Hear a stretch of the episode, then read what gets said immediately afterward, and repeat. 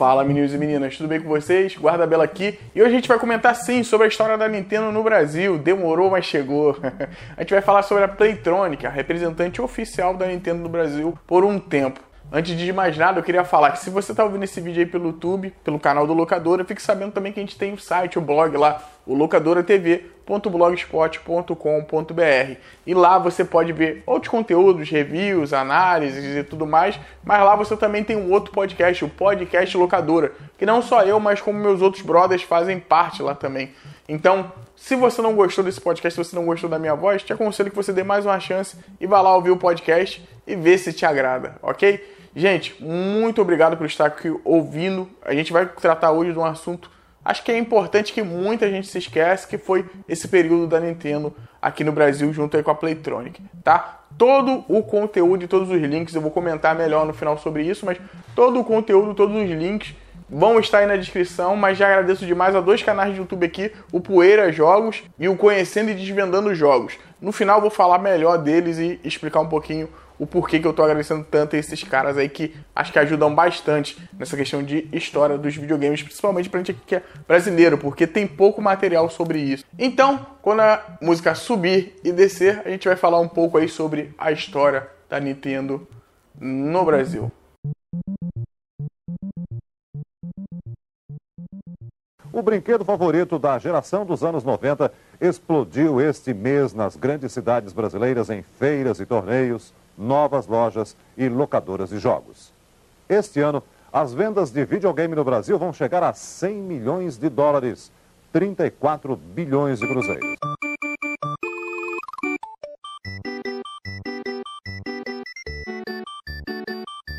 Antes de começarmos a falar da Playtronic, eu acho bacana que a gente trate um pouco sobre a situação da Nintendo ali na época, entre finalzinho dos anos 80, ali 87, 88, a depois dos anos 90. A Nintendo, que nessa época já tinha passado de uma empresa que fazia as cartas, as cartas Hanafuda lá, como todo mundo conhece, né? Para uma empresa de entretenimento. Não vou pegar aqui toda a história antiga da Nintendo, mas queria até já te aconselhar que se você quer saber mais depois que você ouvir esse podcast, vai no canal Poeira dos Jogos. Esse cara trata muito bem a história, principalmente o lado lá do Japão. Vou deixar o link aí na descrição. Mas o que eu queria comentar é que a Nintendo já tinha antes disso trabalhado sim com o console, antes de fazer o Nintendinho, ela já tinha trabalhado sim com o console, um console clone, no caso ali do Pong, né? Na época, o atual presidente da Nintendo, Hiroshi Yamauchi, aí o presidente, acho que talvez até um pouco controverso, mas uma das pessoas mais importantes dentro da Nintendo, que com certeza fez ela o que a gente conhece hoje, ele já tinha percebido que esse mercado poderia dar dinheiro. Ele não queria só fazer essa questão dos consoles clone, que, vamos ser sinceros aqui, a Nintendo não pirateava nada, isso aí era licenciado de forma correta, mas o que ele queria fazer era não pagar essa licença e fazer um produto próprio. Sendo assim, encurtando a história, ele foi lá, reuniu gente talentosa para isso, Gunpei, Yokoi e outros, e acabou lançando aí o Nintendinho, sim, Nintendinho que foi uma febre e salvou o mercado de videogames, trazendo interesse novamente para as pessoas em relação aos videogames, depois daquela crise que os videogames tinham vivido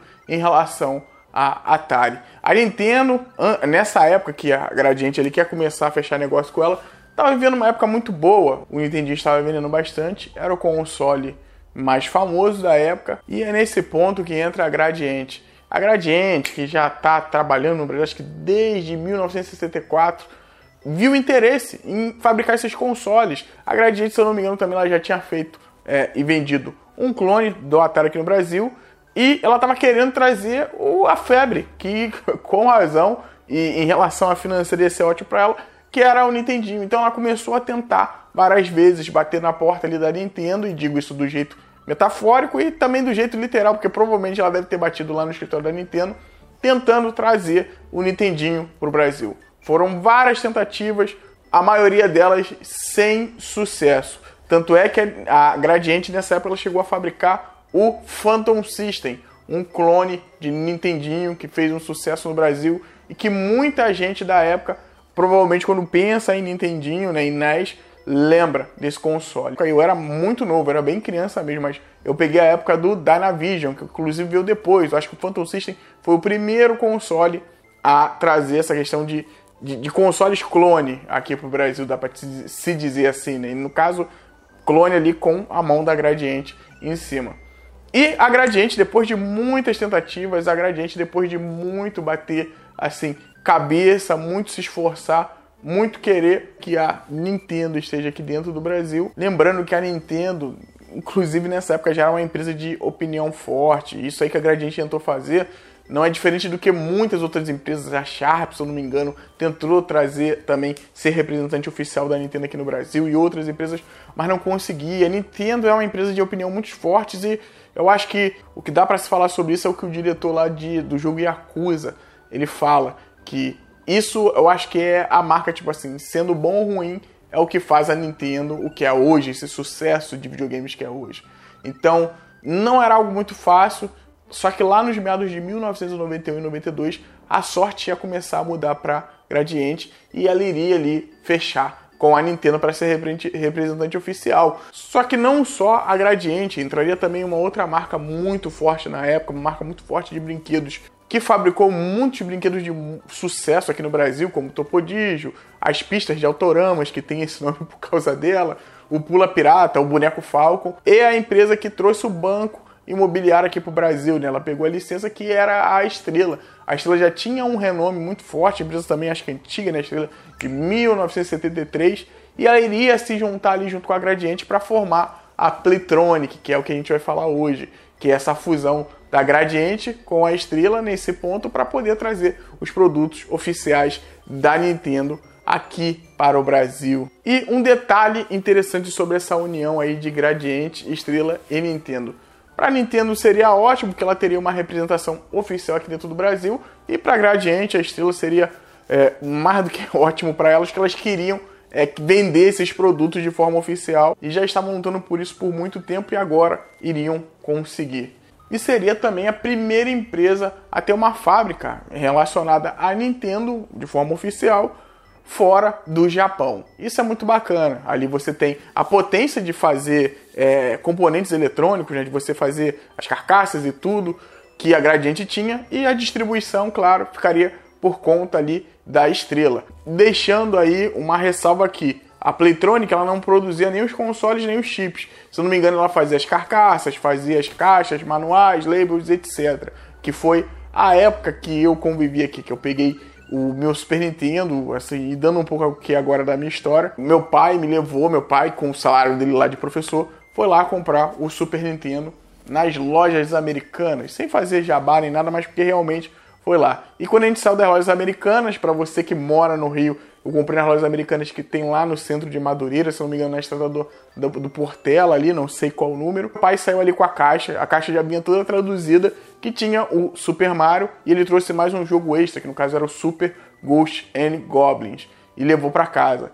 E mano, era algo muito bacana, apesar de ser muito caro. É, quando você vai procurar sobre preços, diz ali que o preço do Super Nintendo ele era um pouco maior do que um salário mínimo. No caso, devia estar chegando quase nos dois salários mínimos. Então, você vê que o videogame já era algo caro, mas só você ter algo assim oficial. E vou dizer para vocês, lá pro finalzinho a gente vai comentar um pouco sobre pirataria. Já era muito bacana, já era muito bacana e foi maneiro. Inclusive é um dia que eu tenho marcado muito na minha cabeça. Meu coroa ainda está vivo e é um dia sempre que eu lembro, pô, pai, quando você pegou aquele videogame, a gente saiu da loja, assim, é uma das coisas que me marcou na minha infância e com certeza ia marcar numa paixão que eu tenho até hoje dos jogos. Então, foi assim que a Nintendo veio para ter uma representante oficial no Brasil. Isso é um negócio que a galera fica muito perdido, mas a Nintendo, Nintendo mesmo como marca, nunca esteve no Brasil. O que a gente teve foi uma representante oficial, assim como a SEGA com a Tectoy.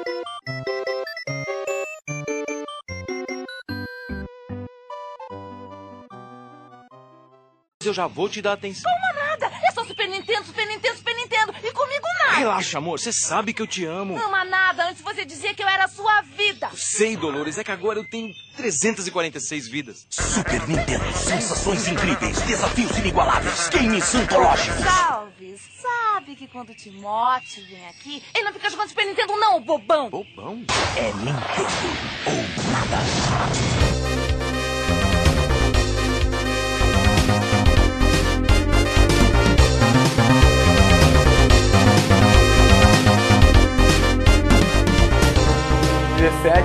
Março de 1993. Foi a data a qual foi formada a Playtronic Industrial, LTDA, com o intuito de servir a Nintendo, de ser a representante oficial da Nintendo.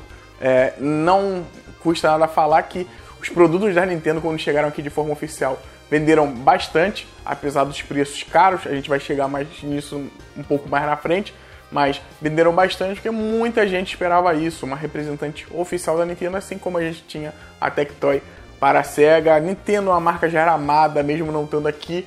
Então vocês imaginam o alvoroço que foi. Se eu não me engano, os produtos que a gente tinha aqui de começo eram o Super Nintendo, e o Game Boy, que venderam a roto. Depois viria o Nintendo 64, outros consoles, mas os produtos que teriam aqui eram o Super Nintendo e o Game Boy, e, claro, jogos, acessórios e etc.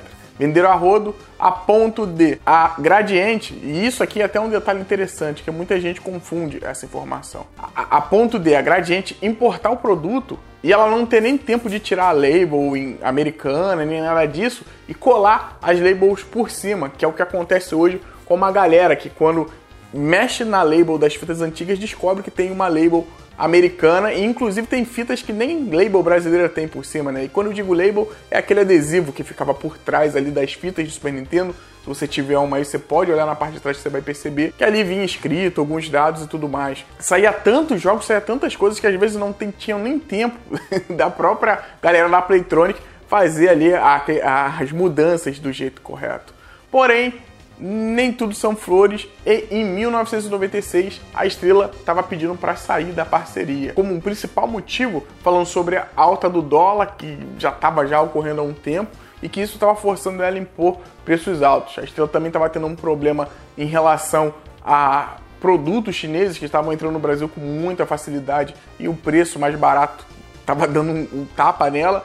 Então ela preferiu sair e a Gradiente continuou. A Gradiente serviu a Nintendo por 10 anos, fazendo com isso que a Gradiente fosse a representante oficial, agora não mais pela marca Playtronic no Brasil. Como disse, Gradiente serviu a Nintendo por 10 anos. Aqui ela pegou Game Boy, Super Nintendo, é, Nintendo 64, GameCube, é, Virtual Boy e sempre ali servindo, acho que da melhor forma possível. Apesar de tudo, a, a gente tende muito a criticar por causa dos preços altos que são N fatores. O Brasil nunca foi um mercado muito bacana para os videogames. Nunca foi. Até hoje dá para falar isso com assim firmeza e clareza. É muito difícil, entendeu? É muito caro. Mas o que a Gradiente fez, cara, de ter a caixinha original com tudo em português, cara, era muito bacana, apesar dos preços altos. E antes da gente continuar, eu queria tratar aqui dos preços dos videogames, que é um detalhe muito interessante. Eu tô aqui com a revista da Nintendo World, a revista especial de um ano, e eu queria comentar sobre os valores que a gente encontra nessa revista. A base de preço que eu tô tirando aqui é sempre das que vinham na revista, né? Pra quem teve na época já sabe daquela questão do Direct Shop. E eu vou tirar os valores aqui do Super Nintendo, do Nintendo 64, do Game Boy Color e de uma fita. Beleza? Só pra gente ter uma noção. Antes de a gente falar os valores, gostaria de dizer também que o salário mínimo era o total de 136 reais. Para você que está pensando, pô, 136 reais, os valores eram outros, o preço dos produtos eram outros, sim, parece um salário muito baixo, mas tem que se colocar ali com a questão da época, que a única coisa que eu quero dar é uma dimensão de quanto custava o videogame, de quanto custava para você ter um videogame na época, quanto custava para o seu papai, sua mamãe, como era o meu caso na época, apesar de eu ter 31 hoje, quem comprava videogame para mim na época era minha mãe e o meu pai, o quanto que eles teriam que despender do bolso para poder gastar e, e, comprar um videogame novo. Beleza? Então vou começar do Game Boy e a gente vai indo até o Nintendo 64. Beleza? O Game Boy, na época, o Game Boy aqui, pelo que eu tô vendo, um Game Boy puro, sem nada demais, só o Game Boy sem jogo. Ele estava custando o total de 252 reais. 252 reais, lembrando que o salário mínimo é de 136 reais. O Super Nintendo, que na época que ele já vinha começando a perder espaço pelos consoles terceira ou quarta geração, Nintendo 64, PlayStation, etc. Mas mesmo assim era um console ainda muito querido aqui no Brasil e muita gente gostava dele. O valor do Super Nintendo era um pouquinho a mais do que o Game Boy, que era o de R$ 268,98. E por último, em relação aos videogames, mas não menos importante, eu queria falar do valor do Nintendo 64. Nintendo 64 que já estava aqui no Brasil, acho que desde 1996. E eu tô falando aqui de uma revista que data de setembro de 1999. O Nintendo 64 ele custava o total de R$ 498,99. É, três vezes, até mais de três vezes o salário mínimo da época. Então, todos esses valores, desde o Game Boy até o Nintendo 64, você vê que são videogames muito caros. Assim, produto importado, entendeu? Apesar de ter algumas coisas feitas aqui no Brasil, eram produtos importados eram caros demais. Desde essa época, o Brasil já tinha esse problema, não tinha um investimento, um corte de juros para que esses produtos pudessem ser fabricados e vendidos de uma forma mais barata. Legal dizer também que o Nintendo 64 ele estava com uma promoção aí do Dia das Crianças que você comprava, vinha o Star Wars Episódio 1 Racer, que eu tive esse jogo, e mais dois controles. Mas assim, um assalto. E o jogo, comentei que ia falar também do preço do jogo, né? Eu tô tirando aqui o jogo que era lançamento na época, que era o Shadow Man, esse jogo horroroso. Se você não teve a oportunidade de jogar, nem vá procurar, porque esse jogo é um, é um lixo, esse jogo é muito ruim. Ele estava no valor de R$ 177,30. Então você vê que tudo isso aqui, todos esses valores, do jogo até o Game Boy, até o Nintendo 64, tudo era maior do que o salário mínimo da época, tá? E a gente estava vivendo aqui já um Brasil que as condições financeiras já não estavam tão boas assim. Então os videogames sempre foram algo muito caro e infelizmente você percebe por esses lados o porquê que é tão difícil de vender, tão difícil de comercializar, tão difícil fazer com que algumas empresas, como muita gente pede a Nintendo de volta para o Brasil, do jeito que o Brasil está hoje, para a Nintendo isso aqui seria talvez prejuízo. Ela pode arrumar outros meios de comercializar os produtos dela, como ela vem fazendo aí com a questão dos cartões pré-pagos vendidos nos americanos e tal. Mas talvez ela voltar oficialmente aqui para o Brasil seria um prejuízo muito grande. Claro, não estou aqui falando só que o Brasil é uma porcaria, a Nintendo tem que ter também a parcela dela nisso, mas pelo que eu estou mostrando para vocês de história, você percebe já que tem que ter a parte daqui, tipo, chamando, para que a Nintendo possa se interessar, para que a Nintendo possa querer vir para o Brasil. Senão, vão se passar mais 30, mais não sei quantos anos e vai continuar esse absurdo em relação ao mercado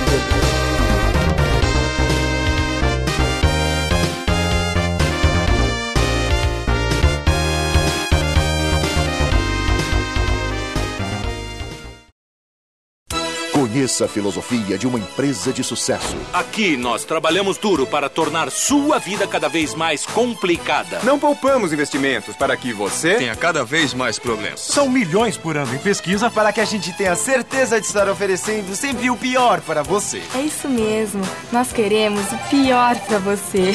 Para que facilitar, se dá para dificultar. Este é o nosso lema. Não vá para o inferno. Nós levamos ele até você. Zerou? Moleza. Tá fácil. Recusar! Não, não, não. Ainda está muito fácil. Nossos clientes querem mais, mais complicado, mais difícil, mais complexo, mais irritante. O cão chupando manga. Essa é a nossa filosofia. Não é mole não, hein? Nós somos o seu pior pesadelo. O que a gente quer mesmo é que você se exploda. A única empresa do mundo que complica sua vida e você adora é Nintendo ou nada.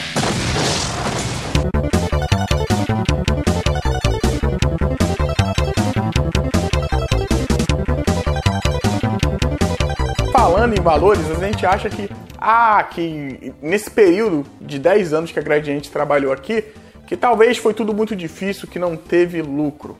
Mas se engana quem pensa nisso. Aqui só em relação a Nintendo dentro do Brasil rolou aí para mais de 200 milhões só em relação a produtos vendidos da Nintendo. Até 2000 que se tinha ali de ideia é que em relação a videogame, a hardware, já tinham vendido 2 milhões, mais de 2 milhões para falar a verdade, e em relação a jogos, 2,5 milhões. Então, você vê, vendeu bem, apesar desses preços absurdos, porque o mercado brasileiro ele gosta de videogames, mas infelizmente, pelos preços malucos, pela falta de, de, de incentivo, até mesmo fiscal, isso para mim, na minha opinião, é um problema realmente político. Tinha que ter político envolvido nessa parte. Infelizmente, a Gradiente lá alegando também a alta do dólar, alegando que a renda do brasileiro já vinha ficando mais baixa nessa época e botando também como culpa a pirataria, ela deixaria de representar a Nintendo em 2003, ali no período do GameCube, que foi o último console que ela trouxe aqui para o Brasil. E após ela, a gente teria outros representantes, mas eu acho que nenhuma com a força que a Gradiente teve. A Gradiente, mais uma vez, vale elogiar esse ponto. Além de querer trazer a marca Nintendo para o Brasil, ela queria que os produtos fossem fabricados aqui, ela queria que fosse feito de uma forma mais barata, mas infelizmente por coisas, como eu falei, de Brasil e também de mundo, infelizmente não foi conseguido dar esse próximo passo. Um outro ponto que eu queria ressaltar aqui de forma bem rápida é as reclamações com a questão da pirataria. O principal ponto, como eu mostrei aqui em questão de valores, é a pirataria entrou no Brasil com tanta força por causa, e não só pirataria, mas produtos da China, porque eu não, se você for velho como eu, você sabe que antigamente quando você tinha um comercial envolvendo pirataria, era ele tudo dava a entender como se você estivesse dando dinheiro na mão de um traficante, na mão de um bandido e que esse dinheiro ia ser usado para compra de drogas, para homicídios e etc, etc. Oi, filha. Tudo bem? Olha o filme que eu comprei pra gente assistir junto. Oba, legal. Um agradecimento pela sua especial colaboração ao comprar este DVD pirata. Muito obrigado por ter ajudado nós a comprar os armamentos a esse, certo, mano? É, tia, valeu, é nóis, hein, tia? Passava de tiro aí pra tia! Comprar DVD pirata é patrocinar o crime. Filme em DVD, só original. Mas você vê que a força que veio para produtos chineses, para esses produtos piratas, veio dessa alta dos preços. Você vê aqui que é o cúmulo do absurdo, um videogame custar o valor de três salários mínimos, custar mais do que três salários mínimos. Então você vê que essa brecha foi aberta por causa desses altos valores. Eu acho que sempre quando a gente comenta como pirataria ou desses consoles clone no Brasil, sempre tem gente que vê isso, ah não, isso que estraga, ah, você gosta da Nintendo, mas você quer comprar jogo pirata, você... Cara, eu acho que já tá na hora de ter uma discussão madura sobre isso, porque se você pegar inclusive o mercado de hoje, você vê que a pirataria aqui dentro do Brasil é quase zero, é muito pouca. É muito pouca. Depois que os videogames tiveram começar a ter esse status de serviço de é, pega uma PS Plus, uma Live Gold, você fica ali um ano e você pega os serviços e até o Nintendo Switch Online. Então isso começou a mudar, entendeu? A pirataria no Brasil é muito mais baixa, muito mais baixa mesmo do que era naquela época, entendeu? Então, por, até por uma questão de acessibilidade, entendeu? Por acessibilidade. Eu posso até fazer um programa separado depois sobre isso, mas a, a pirataria em si, eu aqui não estou defendendo nada, não acho que você tem que comprar nenhum produto pirata. Mas eu acho que sim, você tem que ter uma visão geral do que estava acontecendo na época, e não só essa visão onde, ah, não, a pirataria me fez perder. Não, não. Tem que ser debatido de uma forma séria para a gente saber o que foi que aconteceu para que a pirataria conseguisse entrar no Brasil de tal forma, porque entrava, né?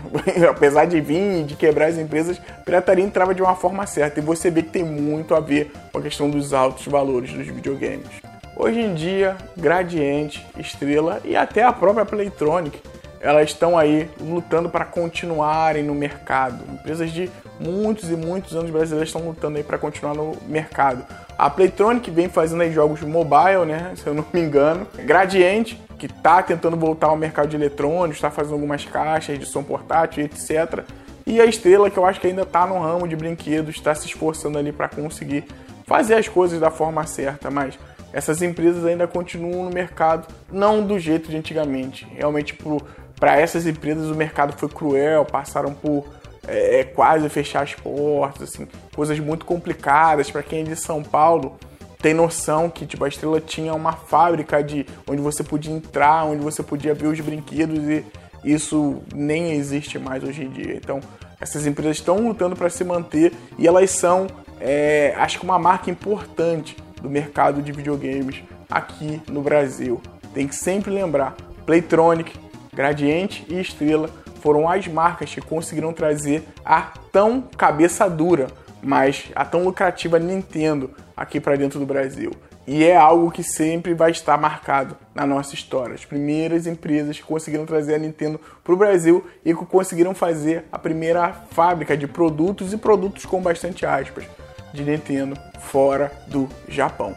Beleza? Espero que aqui vocês tenham entendido e por mais que o podcast aqui seja rápido, espero que vocês tenham conseguido ter uma noção do porquê que é tão difícil o, o mercado dos videogames ter assim. É tão difícil a Nintendo estar aqui no Brasil, finalmente, não só representada, mas a Nintendo no Brasil, por causa de um monte de empecilhos financeiros, um monte de empecilhos que tem no nosso país, que essas marcas procuram até evitar. Beleza, galera? Eu queria deixar aqui já um salve para dois canais do YouTube que me ajudaram muito, assim, me ajudaram muito mesmo nessa pesquisa. Eu nem conheço os caras, para te falar a verdade, mas os vídeos que eles fizeram foram excelentes. O primeiro eu queria dar um salve pro camarada lá do Conhecendo e Desvendando Jogos. Sim, ele tem um vídeo ótimo falando sobre a Playtronic aqui no Brasil. Algumas das informações fui ver no vídeo dele para bater ali para ver se tinha sentido, por exemplo, a situação da label colada por cima. Então, acesse o canal dele, vai estar aqui no link, no link com esse vídeo. Se você gostar, assina, dá um like. E ele tem um apoia-se também que você pode ajudar se você quiser. E tudo isso aqui eu digo, você faz se você quiser, você dá um like se realmente achar bom. Se você entrar e, pô, Belo, odiei, o vídeo achei uma porcaria. Se for dar dislike, dá até dislike, mas coloca lá pro camarada do Conhecendo Desvendando Jogos o que você não gostou. Dá like que se você quiser, você não é obrigado. O outro canal que eu queria falar é o do Vitor Isui, né? O Poeira Jogos. Essas informações anteriores que eu vim falando ali do antes da Nintendo entrar no Brasil, por mais que eu tenha pego bem pouco, o canal dele me ajudou bastante, além das outras fontes, além do livro aqui do Guerra dos Consoles, que eu li bastante, mas esse canal do Isui me ajudou bastante para pegar disso. Poeira Jogos. O link vai estar aqui na descrição e também veja. E se você gostar do canal, assina, dá like deixa comentário pro camarada, porque esses caras são bravos demais, esses caras são muito bons, muito bons. Conteúdo de qualidade envolvendo videogame aqui no Brasil. Beleza?